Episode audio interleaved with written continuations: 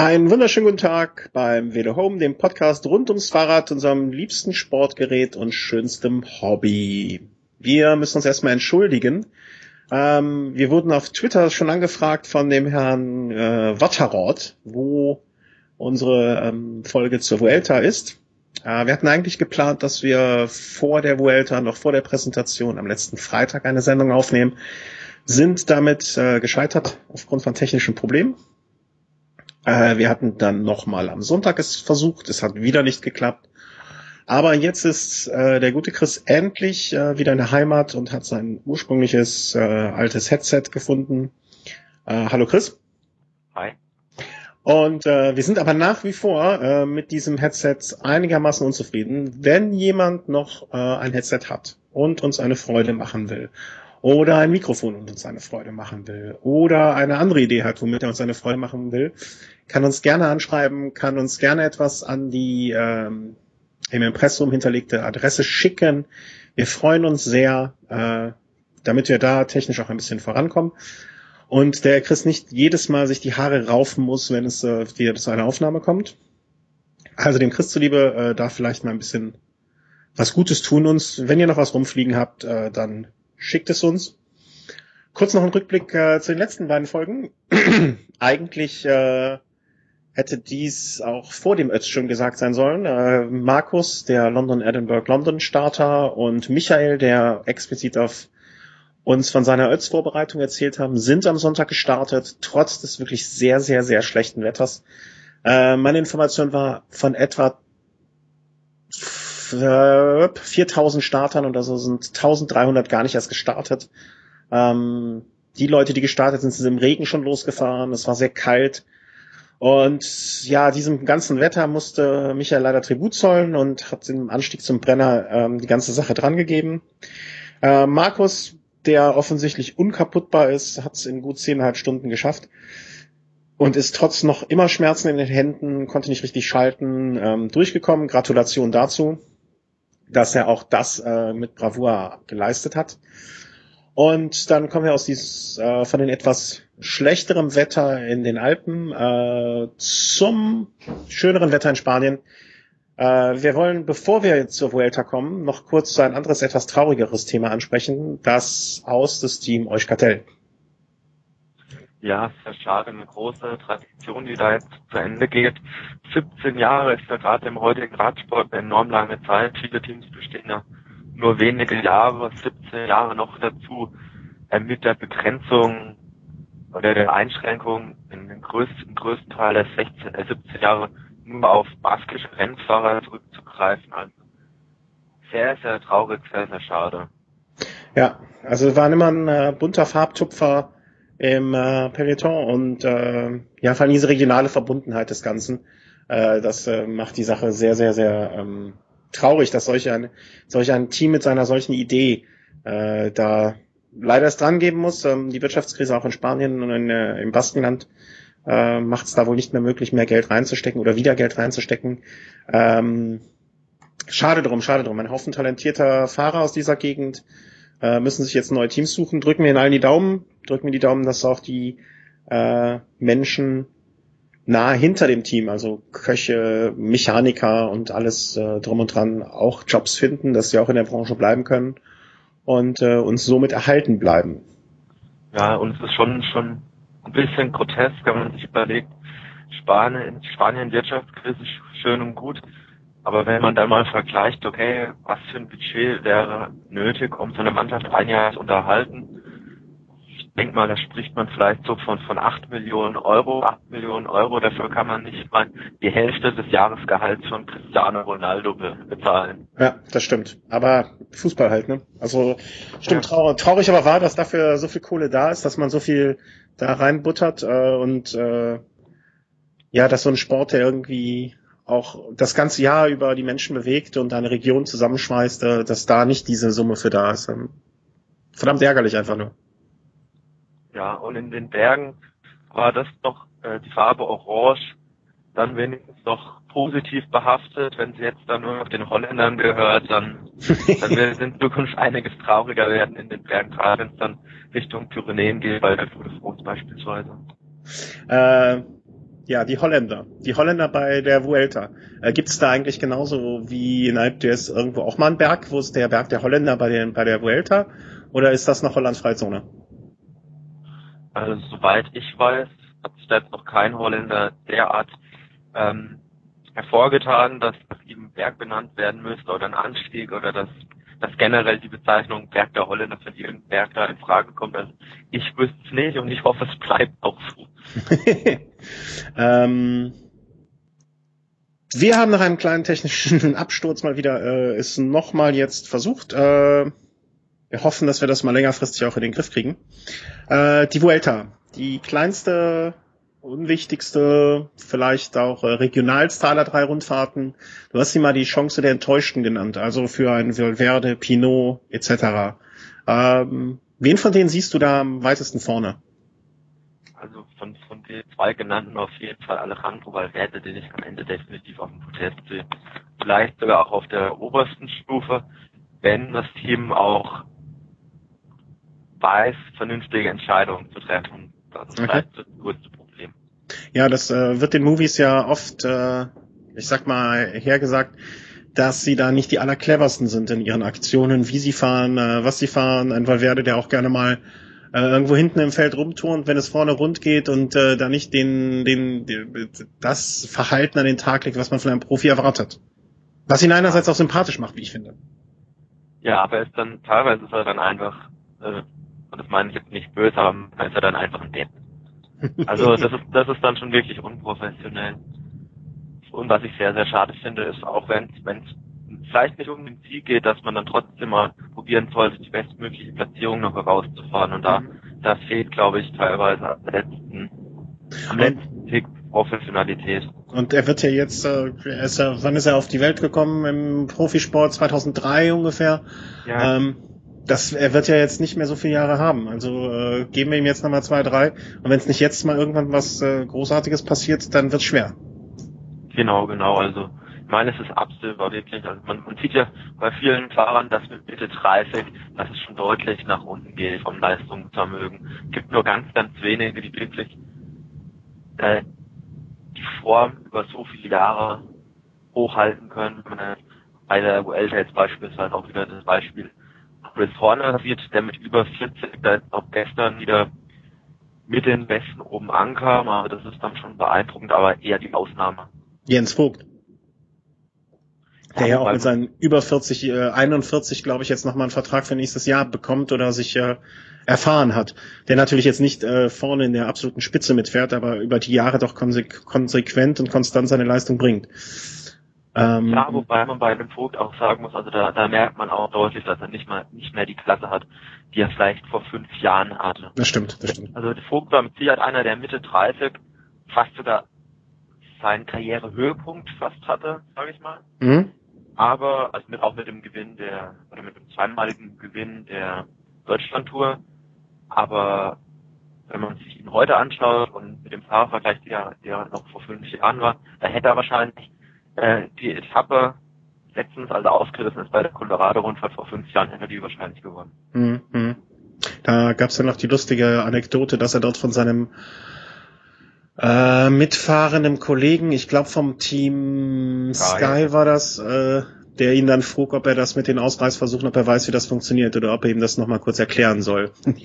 ja, das war im Spaß gemeint und Jens Vogt hat auch gemeint, ja, das wäre wär, wär eine lustige Geschichte gewesen. Ja, genau, genau. Ähm, Valverde Pinot, wen müssen wir da, wen sehen, wen siehst du noch äh, vorne äh, bei dem Rennen und wer wird am Ende auf dem Podium mit sein, deiner Meinung nach? Und wen würdest du es vielleicht wünschen, der nicht unbedingt oben auf der Liste der Favoriten steht? Ja, gut, also man muss dazu sagen, also Pinot sehe ich jetzt nicht ganz weit vorne. Den Namen habe ich vorhin ins Spiel gebracht, weil es um die enttäuschten Fahrer ging. Okay.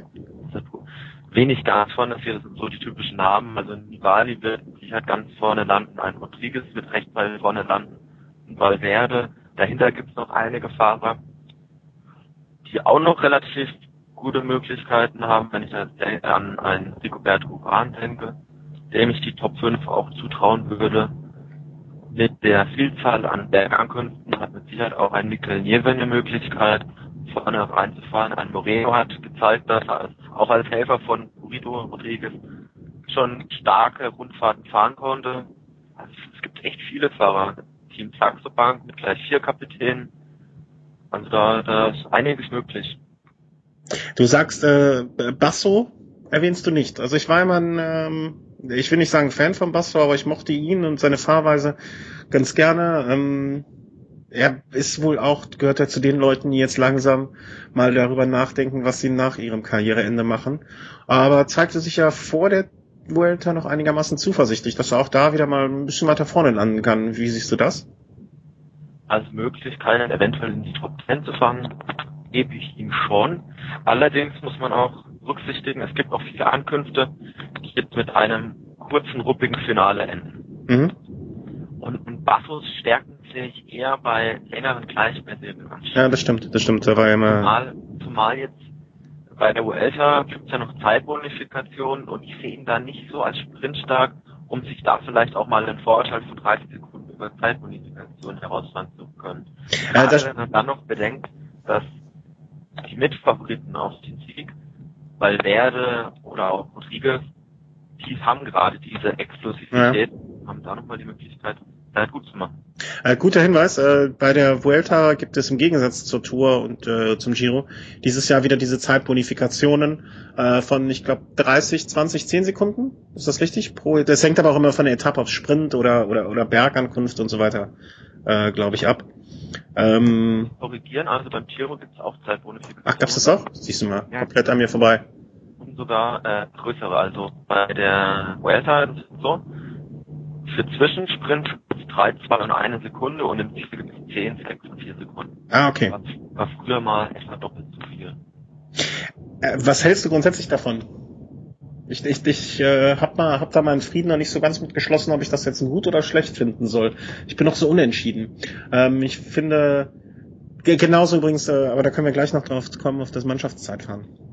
Also ich finde solche, solche, solche Zeitbonifikationen einerseits finde ich sehr schön, wenn belohnt wird, dass jemand noch um den dritten Platz sprintet. Ne? Also das äh, finde ich eine tolle Sache. Andererseits kann man so natürlich auch, äh, wird am Ende vielleicht nicht der Erster, der am meisten Etappen oder ja, der die kürzeste Zeit wenigstens wirklich gebraucht hat, um über diese Strecke zu kommen. Ja, ich glaube aber, dass gerade die Etappen, äh, die vielleicht jetzt vom Profil her jetzt nicht unbedingt spannend sind oder wo man jetzt Vorbild jetzt nicht denken würde, dass da wirklich was im Gesamtklassement passiert, dass die an Spannung gewinnen. Also wenn man jetzt überlegt, dass vielleicht gerade bei, bei einer Rundfahrt, die jetzt nicht so stark besetzt ist mit Sprintern, wenn man da bedenkt, dass man da auch mal auf dem Weg mal, vielleicht durch einen Sprint, mal zwei, drei Sekunden gut machen kann, dann mhm. vielleicht doch eine gewisse Zusatzspannung. Mhm. Ja, stimmt. Ähm, also, und Bedor beispielsweise hat ja letztes Jahr auch auf einer relativ frühen Etappe hat er sich da mal bei einem Zwischensprint Sekunden geholt. Mhm. Und man weiß ja am Anfang der Rundfahrt nie, wie eng es am Ende wird und eine Sekunde reicht zum Gewinnen. Ja, das äh, stimmt wohl. Aber wo wir gerade bei so einem Punkt sind, äh, äh, zieh mir das vielleicht mal vor. Was hältst du denn da grundsätzlich von dem Mannschaftszeitfahren? Also ich finde mal, das Mannschaftszeitfahren als äh, Disziplin des Radsportes ist eine sehr, sehr ästhetische Sache und eine sehr, sehr technische Sache und da äh, ich schaue es eigentlich sehr gerne. Andererseits äh, denke ich mir insbesondere bei so einer Rundfahrt, wo vielleicht ähm, am Ende, wie du gerade meinst, ein, zwei, drei, zehn, 15 Sekunden entscheiden können kann es natürlich sein, dass ein Favorit, der eigentlich stärker ist und auch eigentlich stärker ist als seine Mannschaft wäre, oder ähm, er kann da so bestraft werden, äh, ohne etwas dafür zu können, ähm, dass dieses Mannschaftszeitfahren in einer Grand Tour eigentlich ein Anachronismus ist. Also ich äh, fand, damals gab es ja diese Regelung mit der Deckelung, glaube ich, 30, 20, 10 Sekunden, ähm, die maximal rausgefahren werden konnten. Das war eigentlich dem, was meinem Gerechtigkeitssinn am, am nächsten kam. Ja, man muss jetzt sehen, wie lang dann dieses Mannschaftszeitfahren auch ist. Also bei der Tour de France war es relativ kurzes Mannschaftszeitfahren. Jetzt bei der Vuelta war es 27 Kilometer, also dann ein bisschen länger, aber auch noch nicht so lang, wie jetzt beispielsweise früher die langen Teamzeitfahren bei der Tour de France mit 60 Kilometern. Da hat man mhm. dann wirklich über Minutenabstände gesprochen.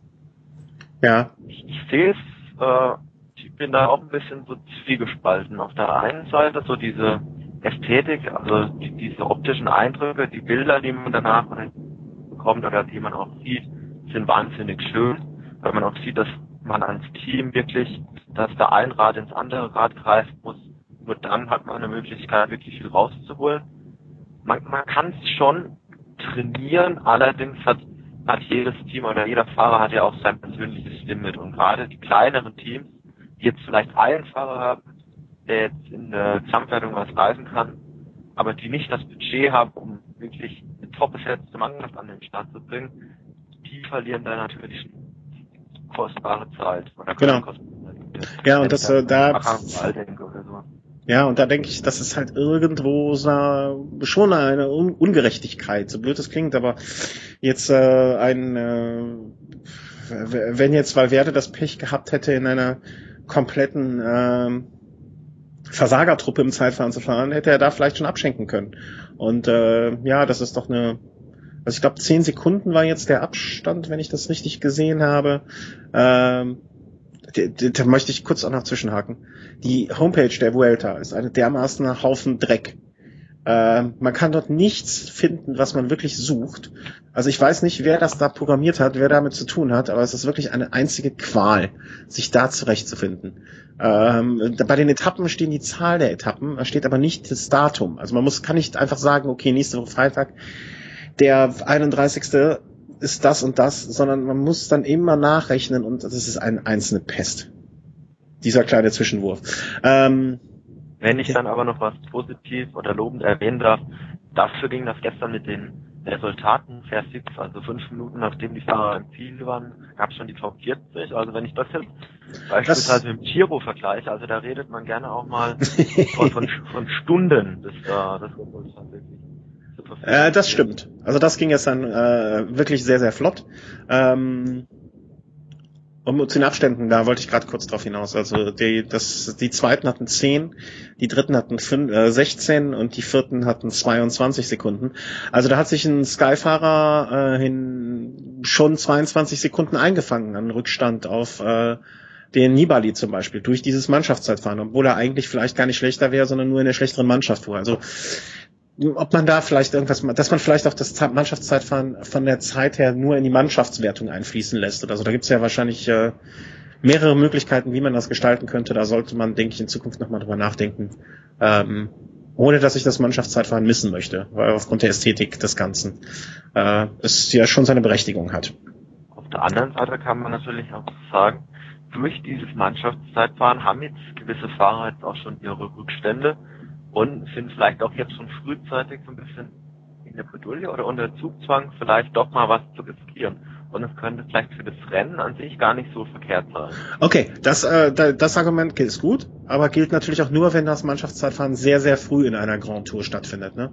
Also das äh, gilt jetzt weniger, wenn das Mannschaftszeitfahren in der letzten Woche stattfindet oder, oder Mitte der zweiten. Ne? Dann, ist, dann, sieht die, dann wird vielleicht nur noch etwas manifestiert, äh, was vorher schon feststand oder etwas komplett durcheinandergewürfelt, was irgendwo auch dann wieder ungerecht ist. Ja, also Mannschaftszeitfahren, die, die gehören, wenn dann so, so ganz an den Start der, der Rundfahrt. Mhm. Wenn man jetzt bedenkt, dass in einem Team vielleicht durch Sturzpech äh, schon zwei Fahrer ausscheiden, dann ist es natürlich für so ein Mannschaftszeitfahren ist das fatal, das kann man dann auch einfach nicht mehr auffangen. Das, das geht vielleicht bei 27 Kilometern noch einigermaßen. Man hat gesehen, dass die, die Belgien-Mannschaft den, den Schaden doch noch in Grenzen gehalten hat, obwohl es jetzt nur zu acht an den Start gegangen sind. Aber je später so ein Mannschaftszeitfahren ansteht, umso mehr kann durch Glück oder durch Pech da auch ähm, was beeinflusst werden, mhm. was so nicht unbedingt gewollt ist. Ja. Belgien-Fahrer, dann sind wir in Holland. Äh, kommen wir mal zu den deutschen Startern. Ähm, die prominentesten sind wohl äh, Toni Martin, Christian Knies und äh, Nerz. Würde ich mal das sind die, die mir als erstes eingefallen sind, bevor ich noch ein bisschen nachgeschaut habe. Martin hat jetzt nicht so eine richtige Aufgabe, oder? Ein bisschen Sprint äh, anfahren vielleicht, äh, ein bisschen sich für die Weltmeisterschaft vorbereiten. Beim Mannschaftszeitfahren hat er jetzt eine Rolle gespielt, aber ansonsten nimmt er das Ding so mit, oder? Also man braucht jetzt nicht erwarten, dass er da großartig, äh, außer beim Zeitfahren vielleicht, einen raushaut. Genau, also ich gehe davon aus, dass er vielleicht auf der einen oder anderen Bergetappe einfach mal versucht, in eine Gruppe zu rutschen, dass er im Hinterkopf natürlich das zweite Zeitfahren hat, weil mit Sicherheit Siegchancen haben könnte. Und dann wird er in der dritten Woche irgendwann wahrscheinlich aussteigen. Also damit rechne ich fest.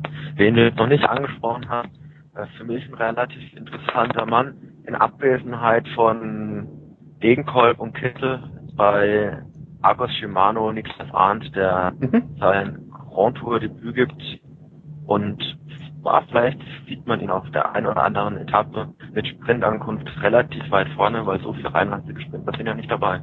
Ja. Und du hast auch äh, schon mir gegenüber vorher gesagt, vielleicht äh, hat ja auch Nerz die Möglichkeit beim BMC-Team äh, mal ein wenig äh, Gas zu geben und sich zu zeigen. Ja, also ich gehe davon aus, so gute Möglichkeiten, sich mal wirklich in der dreiwöchigen Rundfahrt zu testen oder so viele Freiheiten, wird er wahrscheinlich nie mehr haben. Also ja. davon bin ich eigentlich überzeugt. Die, äh, die nominell äh, gesetzten äh, Kapitäne für drei Wochen Rundfahrten sind jetzt nicht am Start.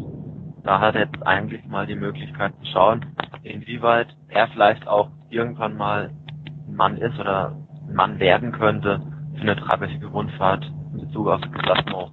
Mhm. Die Holländer? Deine Lieblinge? Ja, was ist mit denen? Äh, du bist immer noch äh, nach der Tour. Ich dachte, es hätte sich etwas besänftigt. Äh, deine Abneigung äh, gegenüber der Mannschaft aus dem äh, äh, vom Niederrhein. Aber du, da bist du immer noch weiter dran, ja? Also das äh, als Valverde-Fan wird das nicht so schnell verziehen. Ich will natürlich nicht, wobei ich jetzt Belgien-Fahrer jetzt nicht als die große Konkurrenz ansehen haben. Zwar ähm, ihre zwei ähm, Kapitäne auch von der Tour de France dabei mit Laurens Damm und Bauke Mollema, die bei der Tour relativ lange weit vorne dabei waren, aber ich gehe nicht davon aus, dass wir einen von den beiden gehen werden, wie er ins Podium mitfährt. Ja, also die, äh, ich gehe auch äh, nicht davon aus, dass da was passiert. Ich glaube, die sind einfach schon zu platt, um ähm, da noch groß. Also es gibt bestimmt Fahrer, die beide, äh, beide äh, Veranstaltungen auf hohem Niveau fahren können, aber ich weiß nicht, ob sie die Klasse dafür haben, wie ein Valverde, ähm, das äh, so durch Kreuzinger durchzuziehen. Ähm, es war ja im Vorfeld. Also das wird sowieso für mich so auch diese, diese spannende Frage. Also es gibt ja, es gab ja zwei äh, Möglichkeiten, wie man sich jetzt auf diese Vuelta vorbereitet oder zwei verschiedene Saisonplanungen. Zum einen gibt es diese die Fahrer, die sowohl Giro gefahren sind und jetzt die Vuelta fahren, als auch es gibt Fahrer, die die Tour jetzt quasi gefahren sind vor der Vuelta. Mhm.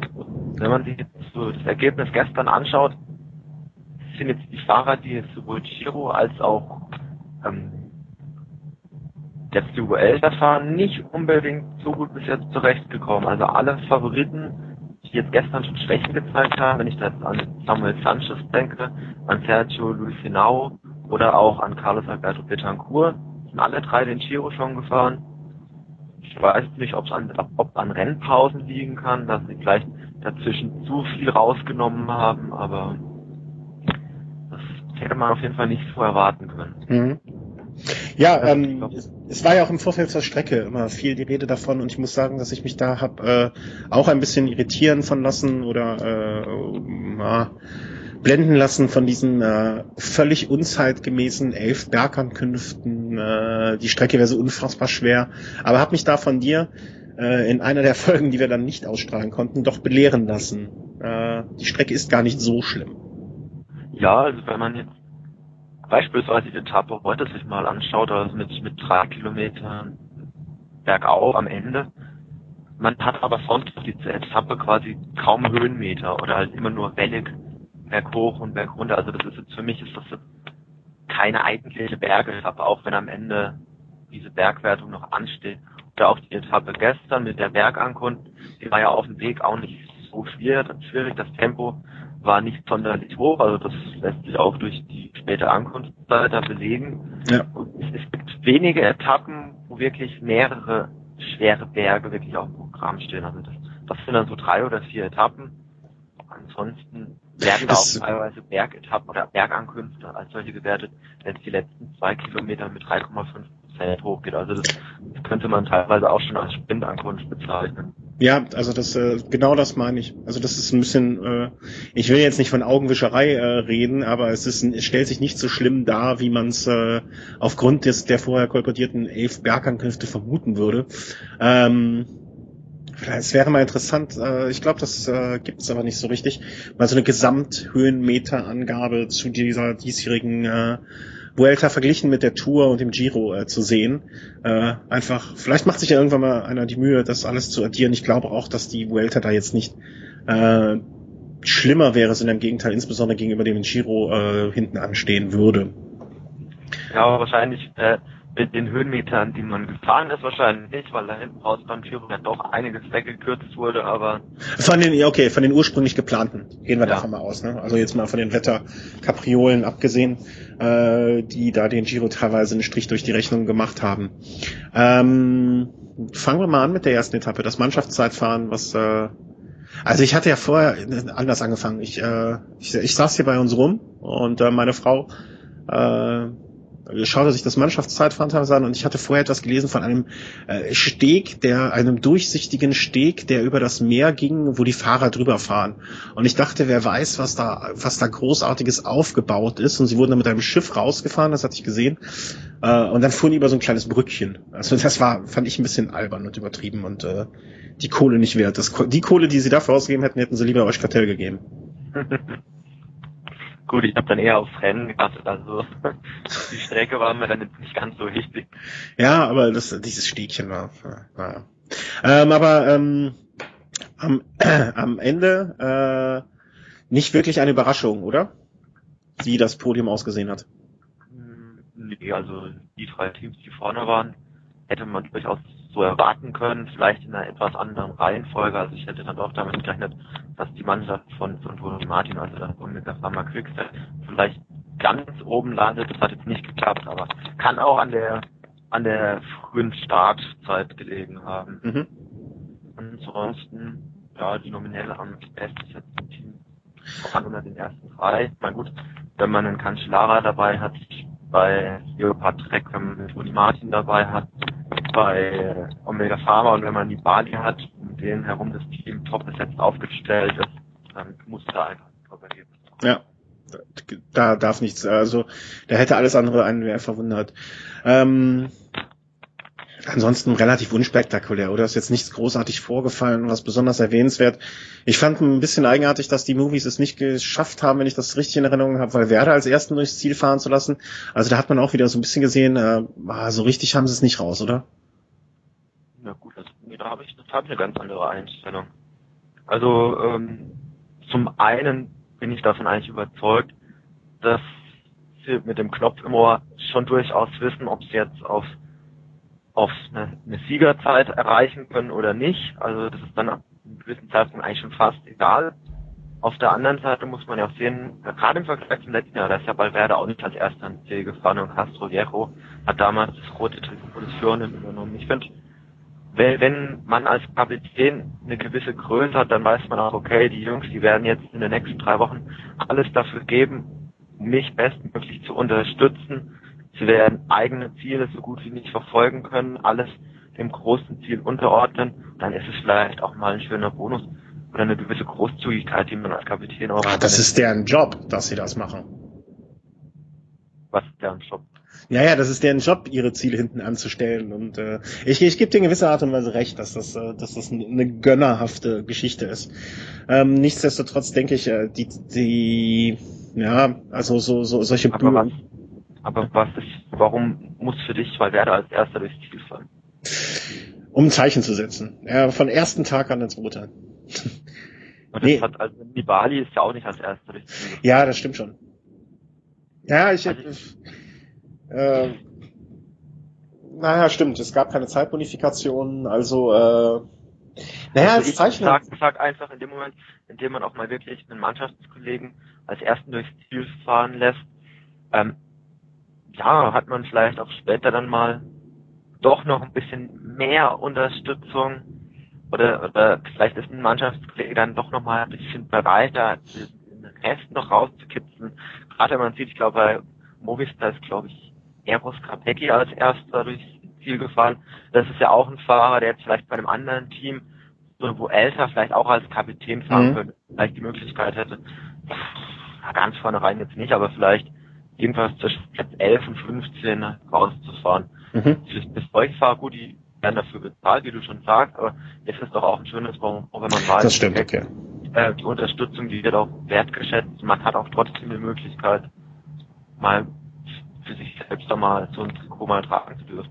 Na, okay. Okay, okay. Äh, hat sich gönnerhaft gezeigt.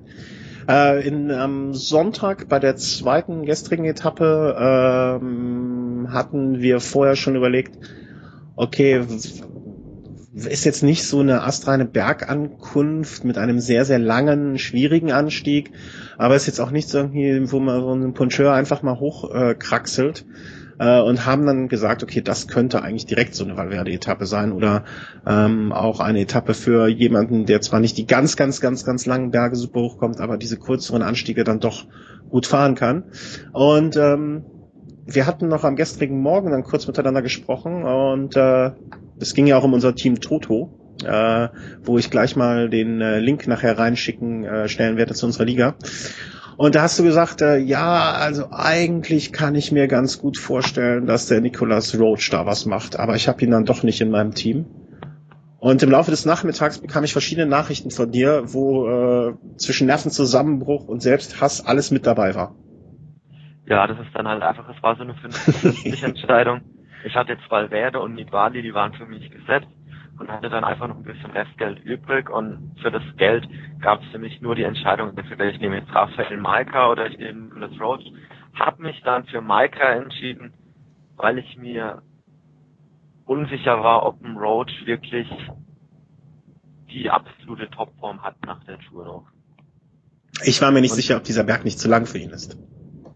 Für Roach? Ja. Ja, das ging ja relativ stufenförmig. Also es hatte am Anfang gab es ja mal eine, eine Rampe und dann gab es auch so ein so drei Kilometer lang Pfeilstück, das nahezu flach war. Ja, ja, das, das war so wie so ja. Da konnte man sich ja schön wieder dranhängen. Also mich hätte jetzt vielleicht auch mal interessiert, wie es jetzt ausgegangen wäre, wenn es wenn es dieser Vierergruppe am Ende nicht mehr gelungen wäre, nochmal wegzufahren, sondern wenn man wirklich einen reinen Sprint gesehen hätte. Mhm. Dann hätte der Sieger wahrscheinlich Valverde geheißen, dann wäre ich auch westlich, wäre ich, wäre ich komplett zufrieden gewesen. Dann hätte Road von Platz 2 bis 180 alles werden können. ja, aber äh, so hat's Roach gestern abgeschossen. Ein paar von den Leuten, wo man eigentlich gedacht hat, äh, okay, es kann sein, dass die äh, in den, ja, sagen wir mal, erweiterten Kreis der Favoriten zugehörig sind, haben gestern schon die ersten Schwächen gezeigt. Also ich finde, äh, ein, äh, wie heißt der hier, der Skyfahrer, Genau. Genau, genau hatte ich, äh, war ich ein bisschen verblüfft, dass der am Anfang schon weg ist. Ich glaube Rodriguez, äh, was Rodriguez? Sanchez. Sanchez. Ähm, Entschuldigung, Sanchez äh, auch relativ früh weg. Äh, das war schon verwunderlich, oder?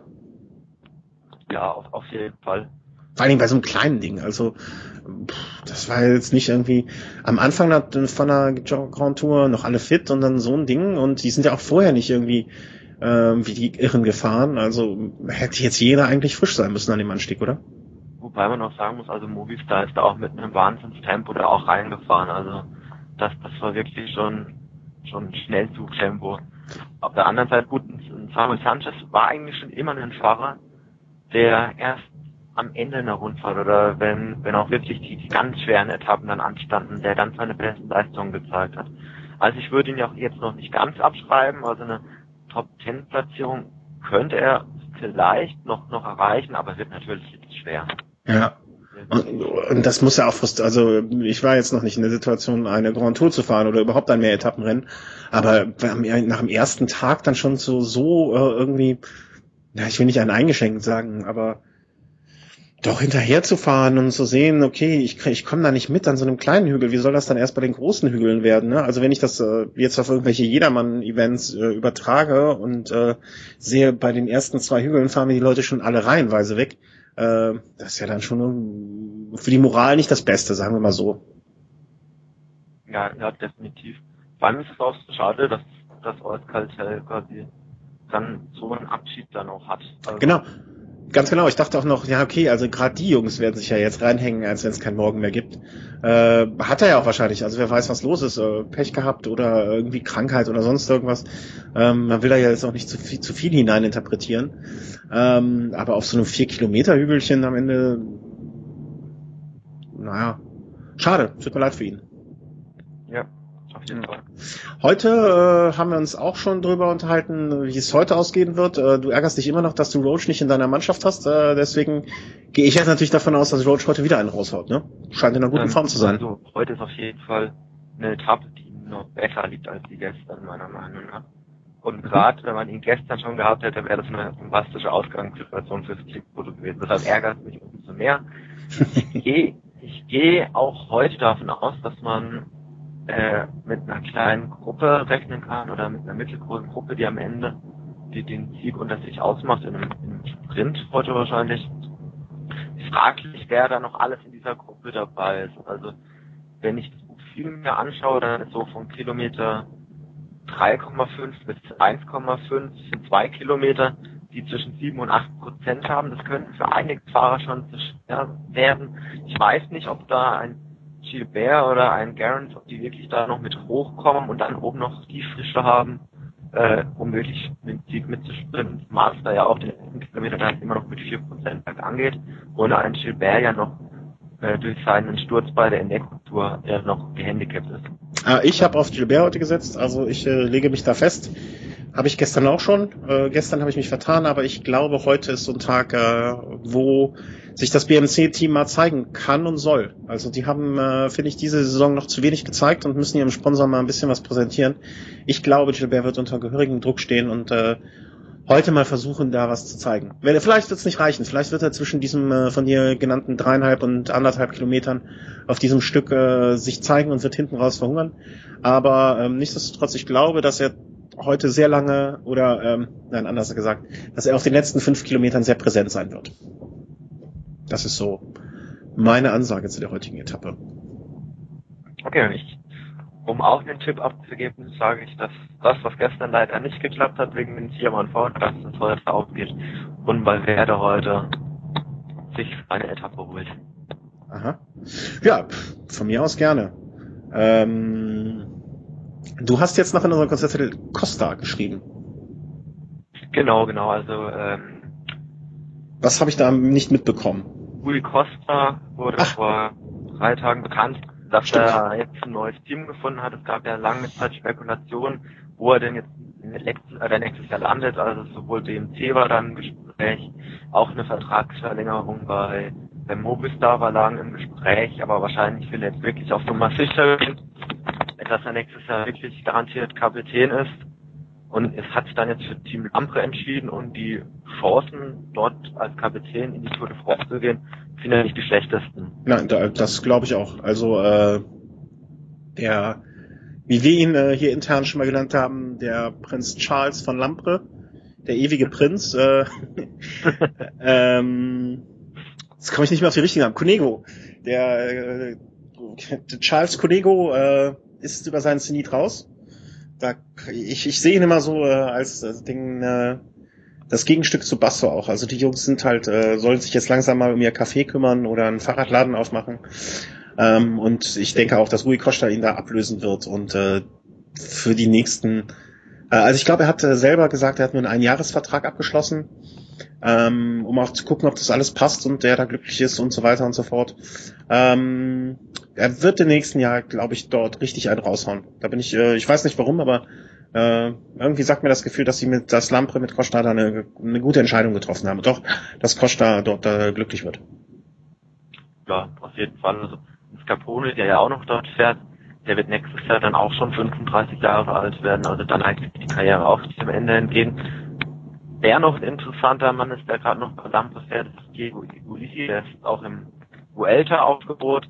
Da muss man mal sehen, ob der vielleicht noch den nächsten Schritt machen kann, um auch bei großen Landesrundfahrten eine Möglichkeit auf die Top 10 zu haben.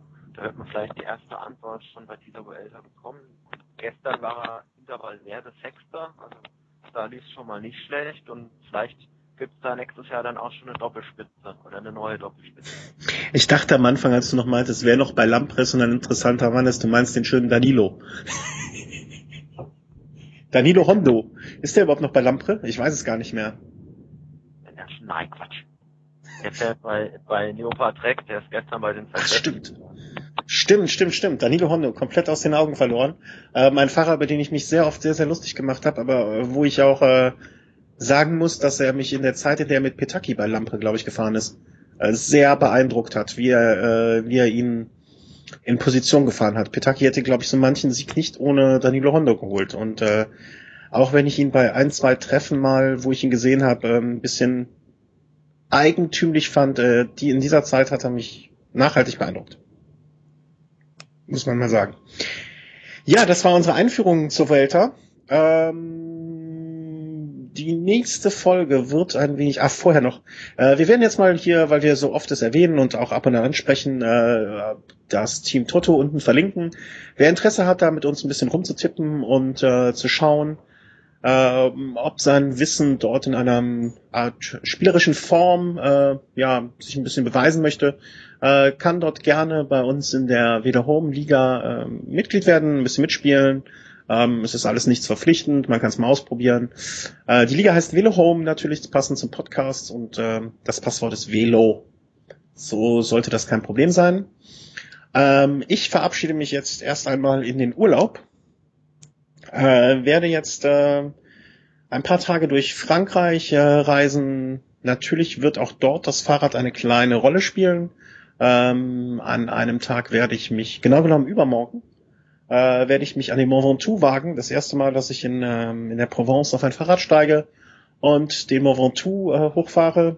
Chris hat mir schon äh, gesagt, wenn ich länger als 1,50 brauche, äh, brauche ich eigentlich nicht wieder zurückkommen aus Frankreich und er wird mit mir eh nie wieder podcasten. Äh, sagt dann, dann wirst du schon von Fußgängern überholt. Rückwärts. Ja, also ich habe mir da jetzt keine Zeit äh, vorgegeben. Ich möchte das auch genießen ein wenig. Äh, sowas macht man ja nicht alle Tage. Mal schauen, was draus wird. Ähm, wer möchte, äh, ich werde vielleicht mein äh, Strava-Profil auch noch unten kurz an die ähm, Folge dranhauen. Da kann man vielleicht dann auch schon mal äh, einen Einblick haben, äh, wie die Runde zum Aventur hoch war. Und am darauffolgenden, ich glaube Montag, also heute in einer Woche, werde ich mich dann mit dem Christoph vom Rennradblog.ch aus dem äh, schönen Zürich treffen. Und wir werden dann äh, eine kleine Runde in den französischen Alpen drehen mit dem Telegraph, Galibier, Alpe d'Huez und noch irgendeinem Hügel, den er ausgeschaut hat, der mich wirklich an meine Grenzen äh, bringen wird. Äh, etwas, worauf ich mich sehr freue und äh, was ein großer Spaß wird mit dem äh, lieben Christoph. Ähm, ja, wir werden versuchen, auch zwischendurch mal vielleicht hier oder so eine Kurzfolge, einen kleinen Clip äh, rauszuhauen, wenn das klappt, wie ich es mir vorstelle, mit den technischen Möglichkeiten unterwegs. Ups, da scheint wohl draußen jemand gegen eine Wand gefahren zu sein. Ähm, und äh, mit dem Welle Home zur Vuelta machen wir dann, würde ich sagen, in etwa 10, 11 Tagen eine neue Folge wo der Chris mir dann alles erklärt, was ich verpasst habe bei der Vuelta, was wichtig war und mich auf den neuesten Stand bringt, oder? Können wir so machen. Eventuell gibt es dazwischen noch eine Folge mit Michael, in der uns über seine Erfahrungen, ah, ja. über seine Erlebnisse vom Epstaler berichtet, aber das wird ja dann nicht so lange dauern. Naja, also mal scheitern kann ja auch, äh, es ist, war ja kein Scheitern, also das Wetter war schlecht und äh, er hat alles versucht und das äh, muss man ja auch irgendwo honorieren. Ähm, das, äh, ja. Und vielleicht kann man ja auch daraus lernen. Also vielleicht möchte ja jemand anders im nächsten Jahr starten und äh, Michael kann von seinen Erfahrungen etwas weitergeben, so dass das Scheitern dem anderen Menschen dann im nächsten Jahr Spaß bleibt. Ähm, noch eine kleine Anmerkung. Wir freuen uns natürlich über alle Kommentare, die wir hier im Blog erhalten, äh, die wir bei Facebook bekommen, bei Twitter oder bei Google Plus. Ähm, wir freuen uns über alle Bewertungen in, den üblichen Podcast-Portalen wie podcast.de oder bei iTunes. Das könnte uns da noch gut tun. Und als letztes noch, äh, wir erwägen gerade, wie wir es hinkriegen, zum Rad am Ring zu fahren. Und da vielleicht auch mit Leuten, die uns zuhören ähm, oder die wir über die einzelnen sozialen Kanäle kennen, äh, zu treffen, kurzen Plausch zu halten, hier ein Interview, dort ein Gespräch. Wer also bei Ratte am Ring ist, äh, möge bitte auch einen kurzen Kommentar hier unter die Folge hauen. Äh, am besten irgendwie bin von bis da und dann können wir mal gucken, ob wir das alles unter einen Hut kriegen. Das war's jetzt für uns erstmal für die nächsten 10, 11 Tage. Ausgenommen die kleinen Kurzfolgen, die unterwegs kommen und äh, habt eine schöne Vuelta und einen schönen Restsommer. Tschüss. Tschüss.